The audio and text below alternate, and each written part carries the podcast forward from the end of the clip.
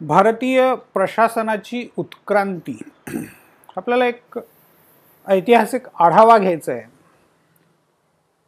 भारतीय प्रशासन मुळात भारत अशी एकसंध भूमी ब्रिटिश इथे येईतोपर्यंत कधीच झालेली नव्हती. म्हणजे ब्रिटिशांनी संपूर्ण इतिहासात जर तुम्ही मागे जाऊन पाहिलं तर पहिल्यांदा सगळी भारतभूमी एका छत्रछायेखाली आणली किंवा एका प्रशासनाच्या नियंत्रणाखाली आणली. अगदी महाभारत काळापासून जर तुम्ही बघायला गेलात तर तुम्हाला वेगवेगळी छोटी छोटी संस्थानं दिसतील. म्हणजे जेव्हा भारत स्वतंत्र झाला त्यावेळेला सुद्धा पाचशे साठच्या आसपास संस्थानं वेगवेगळी होती. मग ती सगळी विलीन झाली. काही पाकिस्तानामध्ये विलीन झाली काही भारतामध्ये विलीन झाली. काश्मीर जुनागड हैदराबाद हे तीन संस्थानांचा प्रश्न राहिलेलाच होता. तर असं सगळं संस्थानांमध्ये छोट्या छोट्या विभागलेला भारत होता. तरी पण हे सगळे कोणत्या ना कोणत्या कारणामुळे आता एक संस्कृत भाषा असेल किंवा महाभारत रामायणासारखी काव्य असतील आध्यात्मिक काही गोष्टी असतील काही असेल पण माणसं एकमेकांशी जोडलेली होती. व्यापाराने एकमेकांशी जोडलेली होती. व्यवहार एकमेकांशी व्हायचा. तीर्थक्षेत्र असायची. म्हणजे सगळ्या हिंदूंसाठी काशी हे तीर्थक्षेत्र होतं. शिखांसाठी अमृतसर नांदेड आणि आणखीन काही गुरुद्वारा. मग त्या निमित्ताने लोक एका राज्यातून दुसऱ्या राज्यात जायचे. त्यावेळेला असं पासपोर्ट आणि व्हिसा हे काही भानगड नव्हती. कोणी कोणाच्याही राज्यात जाऊ शकायचं. राजाच्या मर्जीप्रमाणे अर्थात सगळं चालायचं. पण त्या काळात सुद्धा प्रशासकीय विचार मांडले गेलेले आहेत.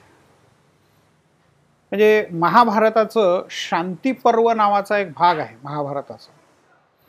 त्या शांतीपर्वामध्ये प्रशासन कसं चालवावं याच्या संबंधाने चर्चा केलेली दिसून येते. तर तिथे असा उपदेश केलेला आहे की कर लागू करायचे. तर कर लागू करायचे म्हणजे ते इतक्या सहजतेने झालं पाहिजे की त्याचा लोकांना जाणीव झाले जाणीव सुद्धा होता कामा नये. मग त्याच्यासाठी एक त्यांनी उदाहरण दिलेलं आहे की समुद्रामध्ये पाणी आहे त्याची वाफ होते आणि त्याचे ढग बनतात आणि मग ढगांपासून सगळ्या पृथ्वीवरती पाऊस पडतो. आता हे तुम्ही अगदी लहानपणी शाळेत असताना भूगोलाच्या पुस्तकात कुठेतरी शिकलेलं असाल. शास्त्राच्या पुस्तकामध्ये कुठेतरी शिकलेलं असाल. कर आकारणी या प्रकारे असावी.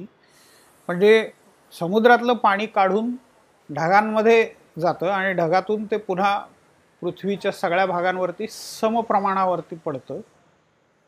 तसंच असलं पाहिजे. समुद्राला आपल्यामधलं काहीतरी काढून नेलं जातं आहे हे कळत नाही आणि त्याचं वाटपसुद्धा व्यवस्थित होतं.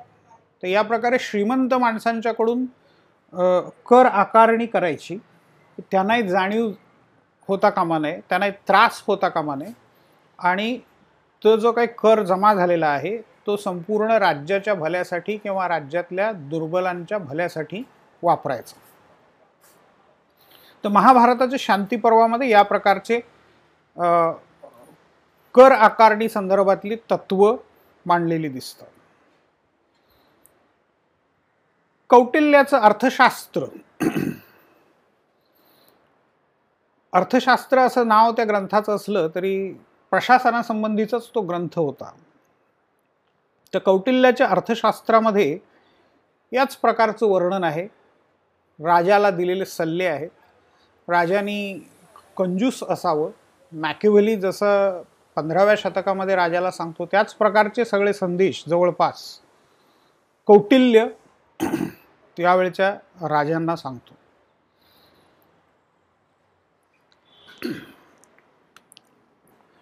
परराष्ट्र धोरण कसं असावं? परराष्ट्र धोरणासंबंधी नियोजन कसं केलं जावं? याचंही वर्णन कौटिल्याच्या अर्थशास्त्रामध्ये आहे.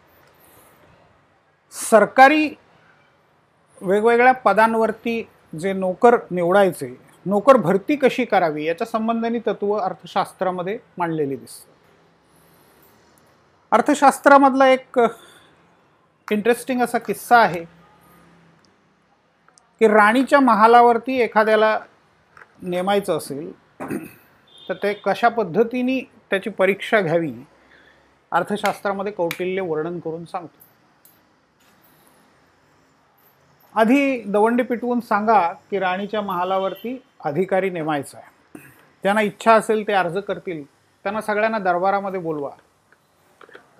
त्यांची एक साधारणपणे कामाचं स्वरूप काय असेल वगैरे त्यांना सांगा आणि मग नंतर त्यांना कळवा की काही दिवसांनी तुमची परीक्षा घेतली जाईल आणि तुम्हाला त्याप्रमाणे कळवलं जाईल. त्यानंतर प्रत्येकाच्या घरी स्वतंत्रपणे राजाचे दूत जातील शिपाई जातील आणि त्याला काही निरोप देते तो निरोप वैशिष्ट्यपूर्ण वेगळा असणार आहे की तो दूत त्या प्रत्येक सहभागी माणसाला घरी जाऊन एक एकट्याला सांगेल की ज्या दिवशी तुम्ही महालात आलेला होतात त्या दिवशी राणीने तुम्हाला वरच्या सज्जामधून वरच्या खिडकीमधून पाहिलं. आणि राणी तुमच्या प्रेमात पडली. राणीला तुमच्याशी लग्न करायचं आहे आणि या राजाला मारून टाकून दोघांनी मिळून राज्य करायचं असं राणीच्या मनामध्ये आहे. आणि त्या सगळ्या कटाची सुरुवात उद्यापासून करायची आहे. तर उद्या रात्री तुम्ही या ठिकाणी राणीला येऊन भेटा. आता हे सांगितल्यानंतर जे रात्री दुसऱ्या दिवशी त्या ठिकाणी येतील त्यांना सरळ उचला आणि तुरुंगात टाका. याचं कारण असं की ज्या माणसाला अजून कुठलीही नोकरी दिलेली नाही आहे कुठलंही पद दिलेलं नाही आहे त्याला तुम्ही नुसतं सांगितलं आहे की तुम्हाला पद मिळणार आहे आणि त्याची परीक्षा अजून होणार आहे.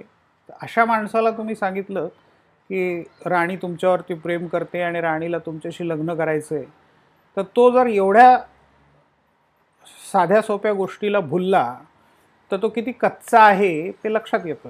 आणि याच्या हातामध्ये जर पद आलं राणीच्या महालावरती जर हा काम करायला लागला तर हा काय काय गोंधळ घालून ठेवेल किंवा काय काय प्रताप करेल ते कल्पना केलेलीच बरी.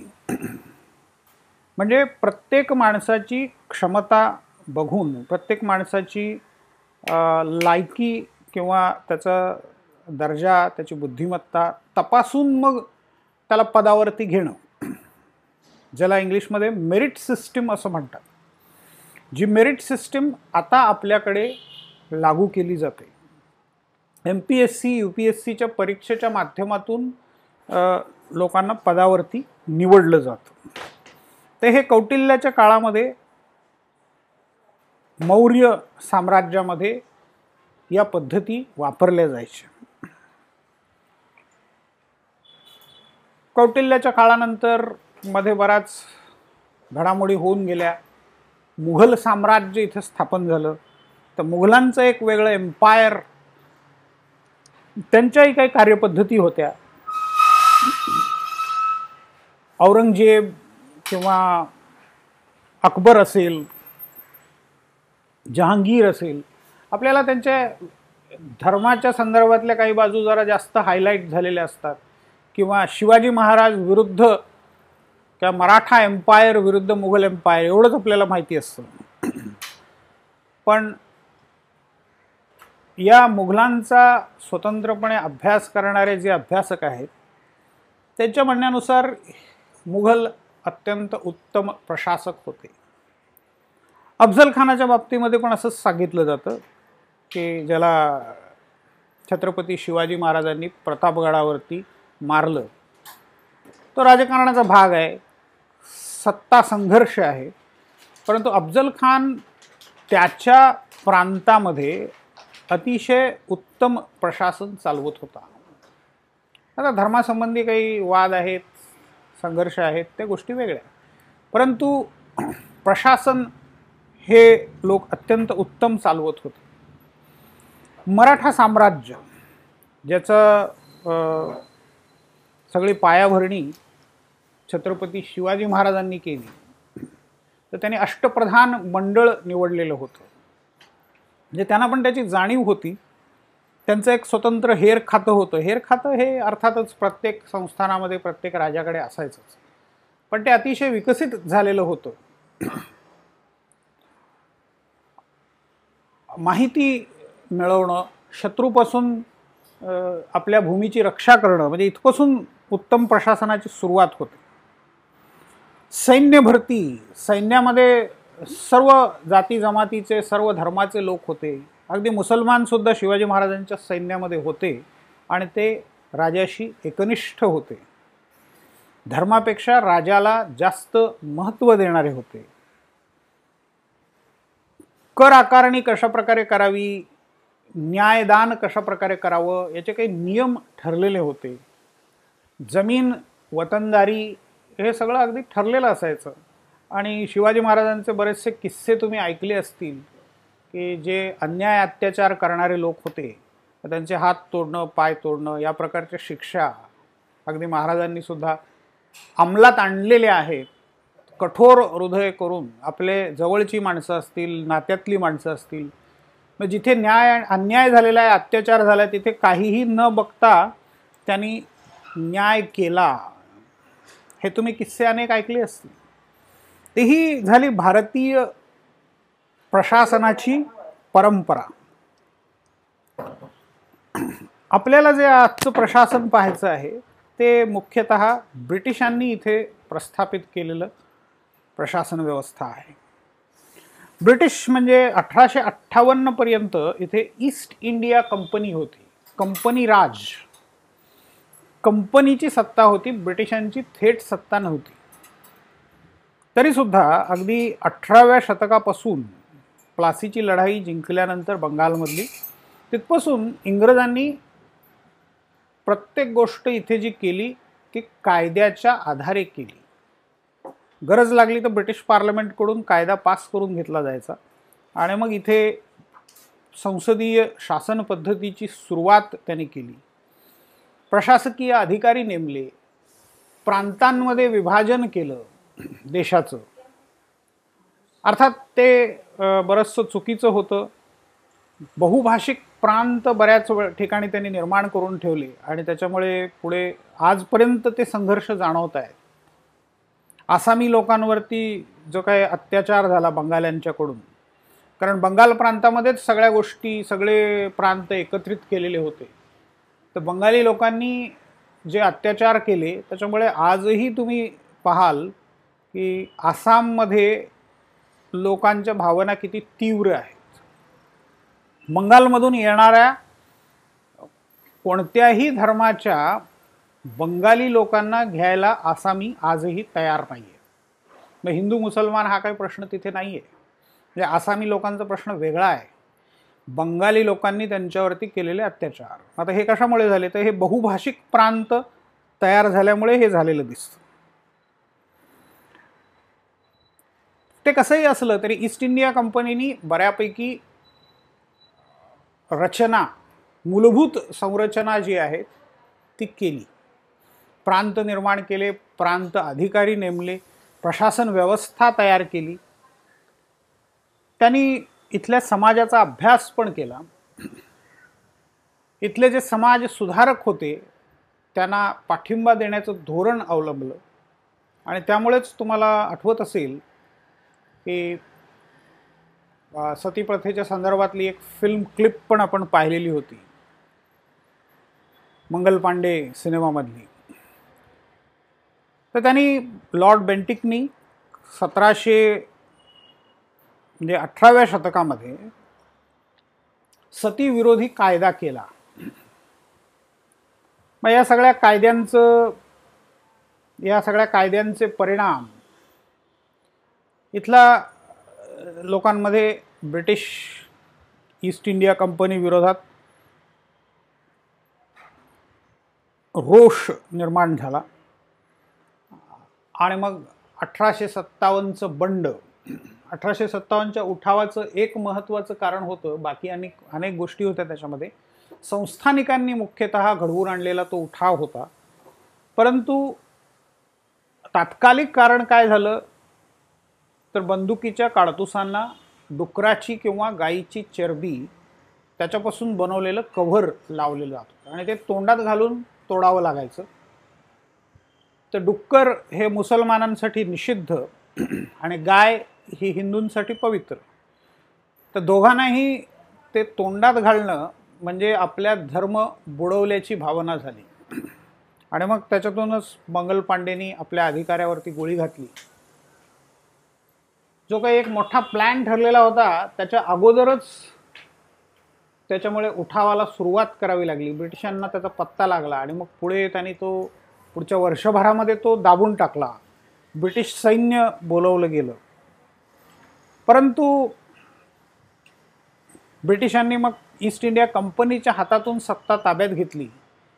राणीचा जाहीरनामा प्रसिद्ध झाला आणि राणीने तिथे स्पष्ट केलं की इथून पुढे भारतीय समाजाच्या सामाजिक धार्मिक बाबतींमध्ये आम्ही हस्तक्षेप करणार नाही. ते आश्वासन दिलं त्याने. आणि मग त्यानंतर इथे ब्रिटिश सरकारचं राज्य सुरू झालं. मग जे काही छोटी मोठी संस्थानं होती ती त्यांनी खालसा केली. डलहौसी हे नाव तुम्ही ऐकलं असेल. झाशीच्या राणी संदर्भात तुम्ही ऐकलं असेल. ग्वाल्हेर. म्हणजे एका पाठोपाठ एक उरलेली सगळी संस्थानं खालसा केली आणि संपूर्ण भारत ब्रिटिशांच्या ताब्यात आणला. भारतभर रेल्वे लाईन्स टाकायला सुरुवात केल्या. अजूनही बऱ्याच ठिकाणी बऱ्याच भागामध्ये ब्रिटिशांनी टाकलेली लाकडी स्लीपर्स रेल्वेचे. अजूनही तुम्हाला दिसतील. रेल्वे लाईन्स ब्रिटिशांनी अर्थात सुरू केल्या भारत सगळा जोडला. त्याचं मुख्य कारण लष्कराची हालचाल वेगाने करता यावी. एका भागात बंड झालं तर दुसऱ्या भागातून लष्कर त्या ठिकाणी लगेच पोहोचवता यावं हा त्याच्यामागचा हेतू होता. टेलिग्राम या तारायंत्र ज्याला म्हणतो आपण तार आता ते इतिहास जमा झालं. आता टेलिग्रामची गरज राहिलेली नाही. आता वेगळ्या प्रकारचं टेलिग्राम ॲप तुम्ही वापरता. मला वाटतं त्याची आठवण राहावी म्हणूनच ते नाव त्यांनी दिलं असेल त्याला टेलिग्रामचं. तर टेलिग्राम भारतातून सुद्धा आता संपलं. पूर्वी तार येणं म्हणजे दोनच गोष्टींसाठी. एक तर आनंदाची काहीतरी गोष्ट असेल किंवा कोणाच्या तरी मृत्यूची बातमी. बहुतेक वेळेला ऐंशी टक्के वेळेला ती मृत्यूची बातमीसाठीच टेलिग्राम वापरलं जायचं. म्हणजे तार येणं म्हणजे लोक घरात रडायलाच सुरुवात करायचं. तर हे तारायंत्र बसवली ती सुद्धा परत लष्कराच्या हालचालींसाठीच होती.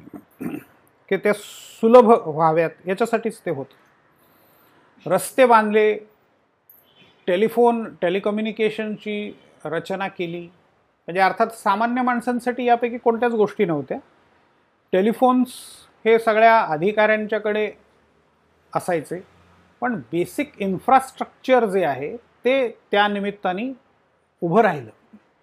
तर ती सगळी तरतूद ब्रिटिशांनी केली.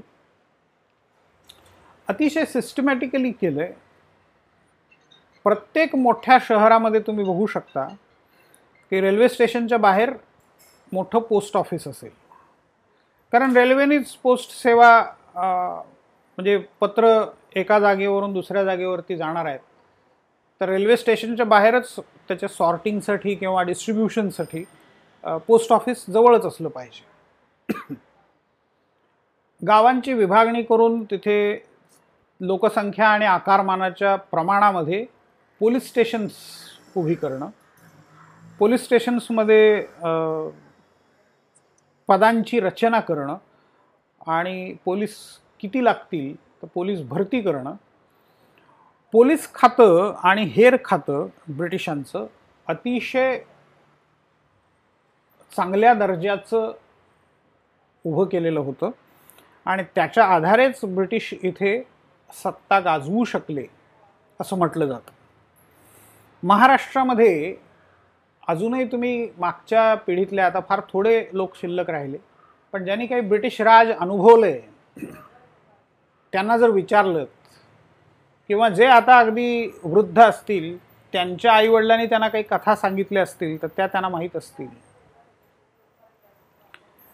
ब्रिटिशांसारखं राज्य कोणालाच करता येणार नाही असं अजूनही ते छाती ठोकपणे सांगू शकतात. लॉ अँड ऑर्डर कायदा आणि सुव्यवस्था याला ब्रिटिशांनी अतिशय महत्त्व दिलेलं होतं. इथे आल्यानंतर पहिल्यांदा त्यांनी पाहिलं की इथे ठग पेंढारी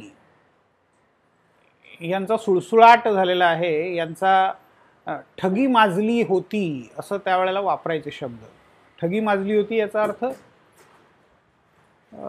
ठग किंवा पेंढारी या ह्या जाती आणि जमातींचे नावं आहेत आणि या जाती जमातींचा व्यवसाय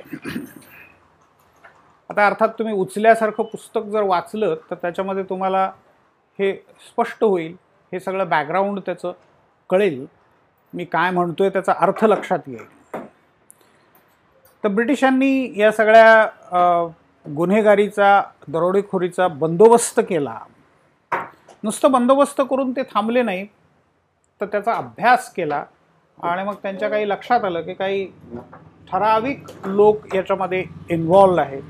मग त्यांना बाजूला केलं आणि मग आणखीन एक मोठी चूक त्यांनी करून ठेवली की या जातींवरती गुन्हेगारी जाती आणि जमाती असा शिक्का मारला. नोटिफाय केलं त्यांना.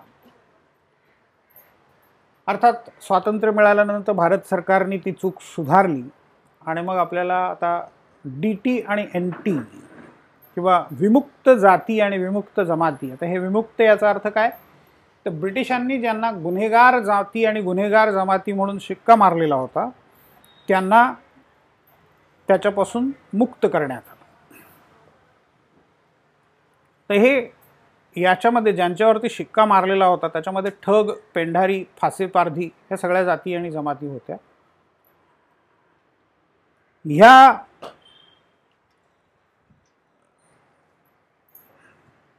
जाती जमातींचं पुनर्वसन आता सरकारने केलेलं दिसतं. त्या काळामध्ये हे सगळं लक्षात घेऊन याच्याविरुद्ध कारवाया केल्यामुळे शांतता प्रस्थापित झाली कायदा आणि सुव्यवस्था प्रस्थापित झाली आणि लोक एक प्रकारे ब्रिटिश शासनावरती फिदा झाली. पेशवाईच्या काळामध्ये जातीयवाद उत्तर पेशवाई ज्याला म्हणतो आपण तर तिथे जातीयवाद मोठ्या प्रमाणावरती सुरू होता. आणि त्याच्यामुळे लोक गांजलेले होते. पेशवाई बुडाली याचं दुःख काही मोजक्या लोकांनाच झालं. बहुतेकांनी त्या घटनेचं स्वागतच केलं किंवा जल्लोष साजरा केला. ब्रिटिशांनी इंग्रजी शिक्षणाची सुरुवात इथे केली. त्याच्याबरोबर डॉक्युमेंटेशन आणि रेकॉर्ड किपिंग. आपल्याकडे आजही असं बोललं जातं की आपण काम खूप करतो. आमच्या शिक्षकांच्या बाबतीत असं आहे किंवा सरकारी अधिकाऱ्यांच्या बाबतीत सरकारी कर्मचाऱ्यांच्या बाबतीत काही वेळेला बोललं जातं. की आपण काम खूप करतो पण त्याचं रेकॉर्ड ठेवत नाही. त्याच्यामुळे कोणी रेकॉर्ड मागितलं तर ते आपल्याला देता येत नाही किंवा लोकांना दाखवता येत नाही की आम्ही काय काय केलं आहे आणि काय काय करतो. तर डॉक्युमेंटेशनची सिस्टीम रेकॉर्ड किपिंगची सिस्टीम इतिहास नोंदवण्याची व्यवस्था आपल्याला त्याची फारशी गरज कधी वाटली नाही. आपल्याकडे बखरी असायच्या बखरी. तर बखर कोणी लिहायची? तर बखर भाट लिहायचं. भाट म्हणजे राजाचं कौतुक करण्यासाठी ठेवलेले एक विशिष्ट आर्टिस्ट म्हणा तुम्ही त्यांना. कलाकार. तर ते थोडंसं वाढवून चढवून राजाचं कौतुक अर्थात राजाकडून त्यांना त्याच्याबद्दल काही मोबदला मिळायचा काही बक्षीस मिळायचं. त्याच्यामुळे ते इतिहास लिहायचे नाहीत. ते भाटगिरी करायचे ते बखर लिहायचे. तर त्याच्या पलीकडे आपल्याकडे ऐतिहासिक साधनं कोणतीच नाही आहेत आपल्याला फारसं काही नोंदवून ठेवावं असं वाटत नाही. तो तर खूप मोठा इतिहास झाला आपल्या. पर्सनल आयुष्यात थोडंसं तुमच्या डोकावून पहा. तुम्ही दहावी कधी झालात म्हटल्यानंतर दहा मिनिटांनी उत्तर मिळतं. म्हणजे आपण शिक्षण घेतलंय तर ते कोणत्या साली दहावी झालो कोणत्या साली बारावी झालो हेही लक्षात राहत नाही. कारण का आता आपल्याला ती डॉक्युमेंटेशनची आणि रेकॉर्ड किपिंगची सवय नाही. ब्रिटिशांनी भारताचं जिल्ह्यांमध्ये विभाजन केलं. जिल्हाधिकारी नेमला. इंडियन सिव्हिल सर्व्हिस सुरू केली. भारतीय सनदी सेवा इंडियन सिव्हिल सर्व्हिस त्याची थोडीशी इंटरेस्टिंग अशी कथा आहे. जॉन स्टुअर्ट मिल हा ईस्ट इंडिया कंपनीमध्ये काम करत होता. तर ईस्ट इंडिया कंपनीवरती त्यांनी ती जबाबदारी सोपवली. ब्रिटिशांकडे सुद्धा नोकर भरतीची अशी एक चांगली पद्धत नव्हती. त्यांच्याकडे नोकर भरती केली जायची त्याला मलिदा पद्धत असं म्हणतात. मलिदा पद्धत किंवा एक प्रकारची नातेवाईकशाही तिथे होती. म्हणजे राजा आपल्या नात्यातल्या लोकांना जवळच्या मंत्रिमंडळामध्ये नेमायचा. मग तो माणूस ज्याला प्रधान म्हणून नेमलं आहे किंवा प्रधानमंत्री म्हणून नेमले तो आपल्या ओळखीपाळखीतून आपल्या हाताखालचे अधिकारी नेमायचा. आणि असं शेवटी शिपायापर्यंत ओळखीपाळखीतूनच नेमणुका व्हायच्या. मलिदा म्हणत नाहीत त्याला आश्रय पद्धती म्हणतात. मलिदा पद्धती स्पॉईल सिस्टम अमेरिकेमध्ये होती. ती आणखीन वेगळी आहे. पर्सनल ॲडमिनिस्ट्रेशन पाहताना आपण ते आणखीन खोलात जाऊन बघूया. पण ब्रिटनमध्ये आश्रय पद्धती होती. राजाच्या आश्रयाने त्याचे अधिकारी नेमले नेमले जायचे. अधिकाऱ्यांच्या आश्रयाने त्यांच्या हाताखालचे लोक नेमले जायचे. अशा प्रकारे प्रशासन उभं राहायचं. मग नेमलेला माणूस त्या पदावर काम करण्याच्या क्षमतेचा असेलच असं नाही. तो ओळखीतून आलेला असायचा आणि मग त्याला सांभाळून घेतलं जायचं. लोकसंख्या फारशी नव्हती लोक जागरूक नव्हते आणि औद्योगिकरण नाही आहे त्याच्यामुळे जीवन तसं फार सोपं होतं आणि फार प्रश्न यायचे नाहीत त्याच्यामुळे. तर हे चालून जात होतं. पण ब्रिटिशांना याच्यामध्ये काहीतरी चुकतंय याची जाणीव होती. त्यांना गुणवत्तेच्या आधारावरती म्हणजे लोकांचे गुण तपासून नंतर त्याच्यावरती त्याच्या आधारावरती नियुक्ती करावी हे समजत होतं. मग त्याचा प्रयोग करण्यासाठी त्यांनी जॉन स्टुअर्ट मिलना जॉन स्टुअर्ट मिल हे मोठे ब्रिटिश विचारवंत जेम्स मिल हे त्यांचे वडील तेही विचारवंत. तर या जॉन स्टुअर्ट मिलना ही योजना तयार करायला सांगितली. त्याने ती योजना तयार केली. आणि नंतर त्या योजनेचा पहिला प्रयोग भारतामध्ये करण्यात आला. भारतामध्ये Indian civil service Indian civil service असं म्हणतायत म्हणतायत परंतु त्याची परीक्षा लंडनमध्ये घेतली जायची सुरुवातीला. परीक्षेला बसायला परवानगी ब्रिटिशांनाच असायची भारतीयांना नाही. आणि परीक्षा उत्तीर्ण जे होतील त्यांना भारतामध्ये नोकरीसाठी पाठवलं जायचं. मग मेकॉलेजची एज्युकेशन सिस्टीम त्याच्याबद्दल तुम्ही आता अगदी व्हॉट्सॲपवरती सुद्धा बरेच मेसेजेस ऐकले असतील. क्लार्क तयार करण्यासाठी म्हणजे मेकॉलेने ते जाहीर मोठं त्याचं ते लिखाण सगळं मेसेजेस फिरतात त्याच्यामध्ये वाचलं असेल कदाचित तुम्ही. की आपल्याला नोकर पाहिजे आहेत क्लार्क पाहिजे आहेत आणि ते काही ब्रिटनमधून तिथे येणार नाहीत. तेवढी संख्या आपल्याकडे नाही आहे आज ब्रिटनची लोकसंख्या सहा कोटी आहे. त्यावेळेला किती असेल त्याची कल्पना करा. तर आपल्याला माणसं पाहिजेत आणि ती आता इथूनच तयार केली पाहिजे. तर त्याच्यासाठी त्यांना इंग्रजी शिक्षण देणं गरजेचं आहे. म्हणून इंग्रजी शिक्षणाची इथे सुरुवात झाली. आणि एका क्लार्कला जेवढं समजायला हवं तेवढंच त्या शिक्षणातून दिलं जायला पाहिजे. असं एक नियम मात्र त्यांनी पाळला. त्याचा परिणाम म्हणून इथे इंडियन सिव्हिल सर्व्हिस एक प्रशासकीय सेवा उभी राहिली.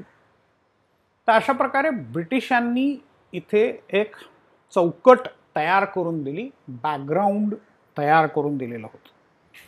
आता पुढच्या भागामध्ये आपण भारतीय प्रशासनाची आजची वैशिष्ट्य त्याच्यानंतर कॉन्स्टिट्यूशनमध्ये भारतीय राज्यघटनेमध्ये काय काय नोंद केली आहे हे सगळं बघूया.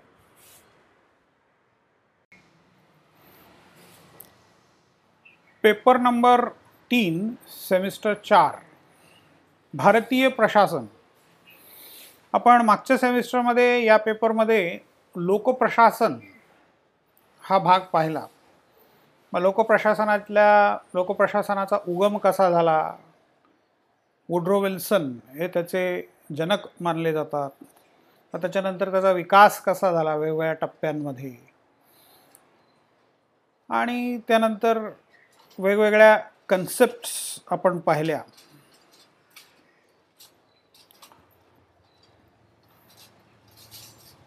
सिद्धांत पाहिले प्रशासनाचे मग शास्त्रीय व्यवस्थापनाचा सिद्धांत असेल नोकरशाहीचा सिद्धांत असेल वेबरचा. मानवी संबंध सिद्धांत होता एल्टन मेयोचा. त्याच्यानंतर पदसोपान प्रदान केंद्रीकरण विकेंद्रीकरण प्रेरणा सिद्धांत नेतृत्व सिद्धांत. सुशासन ई शासन सार्वजनिक आणि खाजगी भागीदारी हे सगळं आपण पाहिलं. तसंच उदारीकरण खाजगीकरण आणि जागतिकीकरण म्हणजे ज्याला लिबरलायझेशन प्रायव्हेटायझेशन आणि ग्लोबलायझेशन एल पी जी त्या युगामधलं लोकप्रशासन लोकप्रशासनावर त्याचा काय परिणाम झाला? बरंचसं खाजगीकरणाकडे कल आहे. एक एक कंपन्या सरकार विकायला काढतं आहे. वेगवेगळ्या मार्गाने त्या कंपन्या विकल्या जात आहेत. आणि मग एकदा खाजगीकरण झाल्यानंतर तिथली सगळी व्यवस्था बदलून जाते. आता एल आय सीच्या खाजगीकरणाची चर्चा सुरू आहे. काही वेळेला सरकार ते नाकारतं काही वेळेला मग त्या दृष्टीने पावलं पण उचलतं. तर हळूहळू टप्प्याटप्प्याने सरकारला ते करायचंच आहे. आणि हल्ली तो ते युग आहे. तर हे सगळं आपण चॅप्टर सेमिस्टर तीनमध्ये पाहिलं होतं. आता ह्या इंडियन ॲडमिनिस्ट्रेशनच्या पेपरमध्ये म्हणजे भारतीय प्रशासन हे जे प्रशासनाचे सिद्धांत आहेत ते प्रत्यक्ष भारतीय प्रशासनात कसे लागू केले गेले भारतीय प्रशासन कसं विकसित झालं हे आपल्याला पाहायचं आहे. भारतीय प्रशासन हे अगदी स्पष्ट शब्दात सांगायचं तर ब्रिटिशांची देणगी आहे. ब्रिटिशांनी लागू केलेली व्यवस्था त्याचे छाप किंवा त्याचा सिम्बॉल्स आपल्याला आजही सगळीकडे दिसतील. अगदी इमारतींचं कन्स्ट्रक्शन इथपासून सगळं अजूनही तसंच आहे. जसं ब्रिटिशांनी केलं होतं तसंच आहे. तुमचं सी एस टी किंवा C S M T station किंवा त्याच्या बाजूलाच असलेलं पोस्ट ऑफिस मुंबईमधलं किंवा मुंबईमधले अनेक जुने पोलीस स्टेशन्स मग एम आर ए मार्ग पोलीस स्टेशन असेल किंवा कुलाबा पोलीस स्टेशन असेल तर हे जर जाऊन तुम्ही पाहिलं तर आजही त्याचं कन्स्ट्रक्शन हे ब्रिटिश काळातलंच आहे. लोणावळ्याला एक कॉन्स्टेबल ट्रेनिंग अकॅडमी आहे. ती जर पाहिली तर जसंच्या तसं ब्रिटिश छाप तुम्हाला दिसेल. पोलिसांच्या मधली पदांची रचना ब्रिटिशांनी जशी घालून दिलेली होती अजूनही तशीच आहे बऱ्यापैकी. त्याच्यामध्ये फार काही बदल केलेले नाही आहेत करण्याची गरज लागलेली नाही आहे म्हणजे ब्रिटिशांनी जे इथे केलं ते जसंच्या तसं ठेवलेलं आहे. तर इव्होल्युशन अँड कॉन्स्टिट्युशनल कॉन्टेक्स्ट म्हणजे भारतीय प्रशासन कसं कसं इव्हॉल्व्ह होत गेलं मग कौटिल्यापासून आपल्याला त्याचे दाखले मिळतात. प्रशासनाचे प्रशासनाची व्यवस्थेचे. मग इथे मुघलांचं प्रशासन होतं शिवाजी महाराजांचं एक वेगळं प्रशासन होतं. मराठ्यांचं पेशव्यांचं आणि मग नंतर शेवटी ब्रिटिशांचं. ब्रिटिशांच्या या घालून दिलेल्या चौकटीमधून आपण पुढे आपलं प्रशासन विकसित केलं मग त्याची आजची वैशिष्ट्य काय आहे? त्याच्यानंतर मग डिस्ट्रिक्ट ॲडमिनिस्ट्रेशन हा एक खूप महत्त्वाचा भाग आहे. त्याच्याविषयी आपल्याला चर्चा करायची आहे. जिल्हा प्रशासन. त्याच्यानंतर दुसरा चॅप्टर आहे तो personnel administration P E R S O double N E L personnel आणि पर्सनल असे दोन वेगवेगळे शब्द आहेत. तर पर्सनल म्हणजे व्यक्तिगत आणि पर्सोनल म्हणजे कर्मचारी कर्मचाऱ्यांच्या संदर्भात. तर पर्सनल ॲडमिनिस्ट्रेशन म्हणजे कर्मचारी प्रशासन. मग त्यांची रिक्रुटमेंट कशी करतात? म्हणजे नोकर भरती कशी केली जाते? लायकीचा माणूस त्या त्या पदावरती बसला पाहिजे. चुकीचा माणूस चुकीच्या पदावर बसला की प्रशासनामधल्या गोंधळाला सुरुवात होते. मग यांची भरती करतं कोण? त्याच्यासाठी लोकसेवा आयोग आहेत. केंद्रीय लोकसेवा आयोग आणि राज्य लोकसेवा आयोग. मग त्याच्यानंतर त्यांना ट्रेनिंग दिलं जातं प्रशिक्षण दिलं जातं. शिक्षण आणि प्रशिक्षण याच्यामध्ये फरक काय? हे पण तुम्हाला माहिती पाहिजे. त्याच्यानंतरचं चॅप्टर आहे तो financial administration अर्थप्रशासन. Finance is the soul of administration पहिलं वाक्य आहे. ते कुठल्याही टेक्स्टबुकमध्ये जा तुम्हाला सुरुवात याच साधारणपणे वाक्याने केलेली दिसेल. Finance is the soul of administration अर्थव्यवस्था किंवा अर्थप्रशासन म्हणजे प्रशासनाचा आत्मा आहे. चर्चा भरपूर केलीत तुम्ही प्लॅनिंग भरपूर केलं. पण जर तुमच्याकडे पैसा नसेल तर तुम्ही तुमच्या योजना प्रत्यक्षात आणू शकत नाही. मग अर्थप्रशासनाच्या काही पद्धती आहेत. बजेट मांडलं जातं अर्थसंकल्प तयार केला जातो. संकल्प संकल्प सोडणे आध्यात्मिक धार्मिक संदर्भातला पण हा एक शब्द आहे. शिवाय संकल्प म्हणजे काय? तर त्याचं एक उदाहरण म्हणजे तुम्ही दर एक जानेवारीला संकल्प सोडत असता. जोक हिंदी पिक्चर्समध्ये वगैरे तुम्ही ऐकला असेल की मी दर एक जानेवारीला सिगरेट सोडण्याचा संकल्प करतो. त्याच्यातला जोक तुम्हाला कळला असेल तर ठीक. नाही तर त्याहून चांगलं. अर्थसंकल्पाची प्रक्रिया. मग त्याच्यामध्ये बदल झाले आहेत.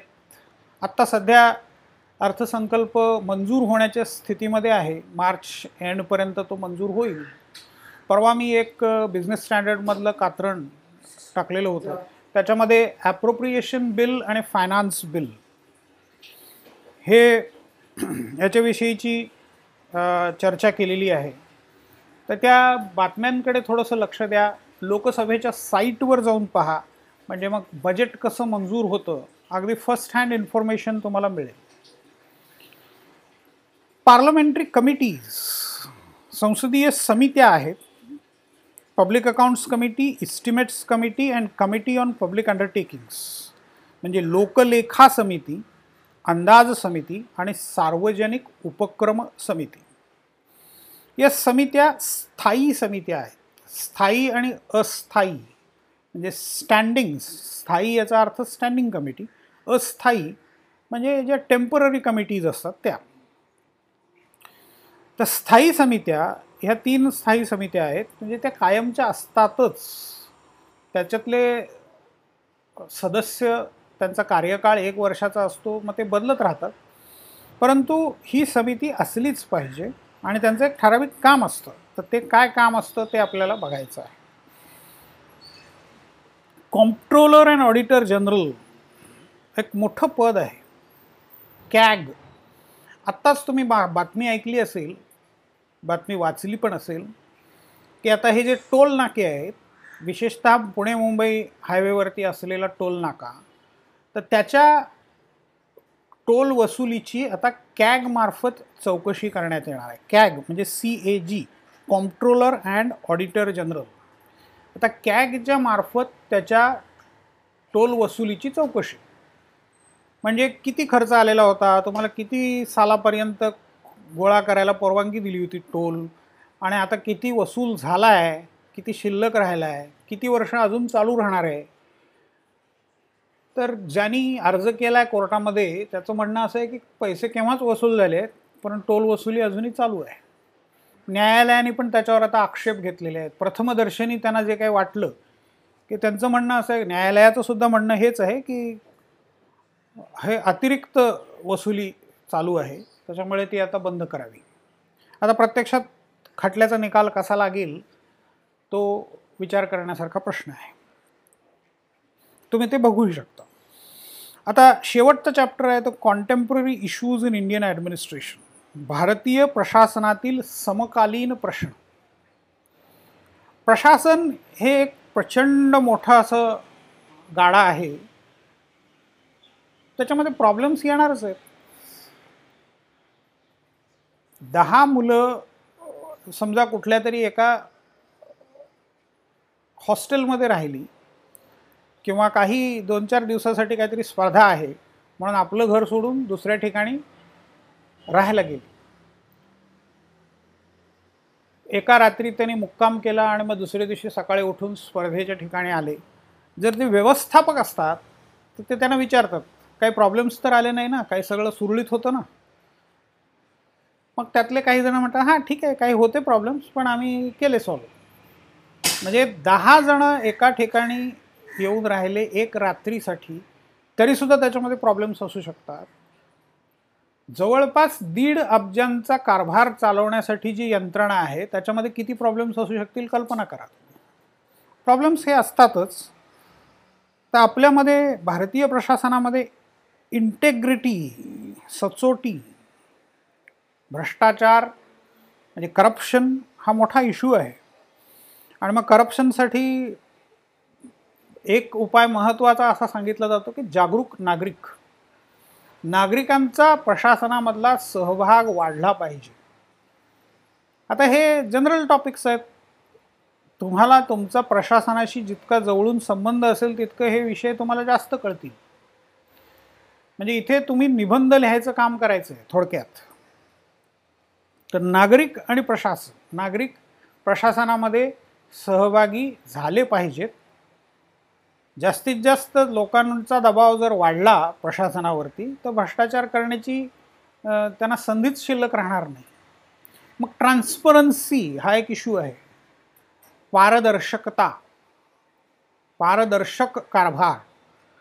म्हणजे समोरासमोर जर सगळं घडत असेल मेधा पाटकर नावाच्या नर्मदा बचाव आंदोलन ज्यांनी चालवलं त्या नेत्या तर त्यांनी एक उपाय असा सांगितला होता.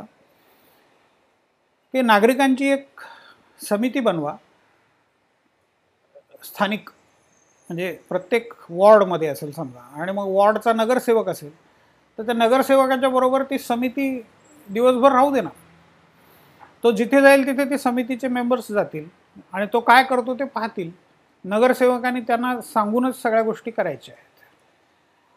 आणि हे समितीचे सदस्य सतत बदलत राहतील म्हणजे त्यांच्यामध्ये काही परत संबंध राहणार नाही म्हणजे कारण का तर साटं लोटं त्याला म्हणतो आपण. तेरी भी चूप मेरी भी चूप. किंवा त्या गुन्हेगारी जगतामध्ये त्याला ओमेरटा असं म्हणतात. ओमेरटा नावाचं फिल्म पण आलेली आहे. तर तेच तेच मेंबर्स त्या नगरसेवकाबरोबर जायला लागले. तर आपोआपच त्यांच्यामध्ये काही संबंध निर्माण होतात हितसंबंध निर्माण होतात. आणि मग नगरसेवक आणि ते म्हणतात की तुम्ही हे घ्या आम्ही हे घेतो आणि आपण लोकांसमोर जाताना काहीच बोलायचं नाही. तूही गप्प बस मी गप्प बसतो. मी उघड तुझं करणार नाही तू माझं काही उघड करायचं नाही. तर असं होऊ नये म्हणून हे समितीचे सदस्य सतत बदलत राहतील. सगळ्या सामान्य जनतेला त्याच्यामध्ये सहभाग असेल. आणि मग भ्रष्टाचार शिल्लकच राहणार नाही.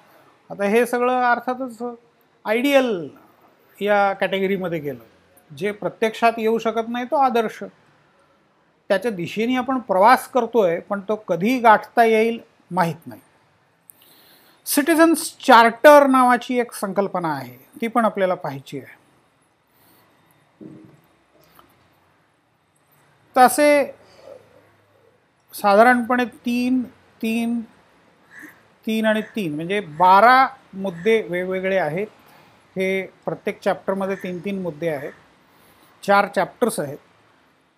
तर हे सगळे आपल्याला पाहायचे आहेत. आणि जी साईटची लिंक दिलेली आहे त्या साईटच्या साईटमध्ये बरंचसं रीडिंग मटेरियल आहे. तर ते जाऊन वाचा. त्या साईट्सची लिंक दिली आहे त्या साईट्स पहा. व्हिडिओ काही मी लिंक आता इथे देतो त्याही पहा. त्या व्हिडिओज ते पहा. आणि तुमचा हा पेपर त्याचा अभ्यास पूर्ण होईल.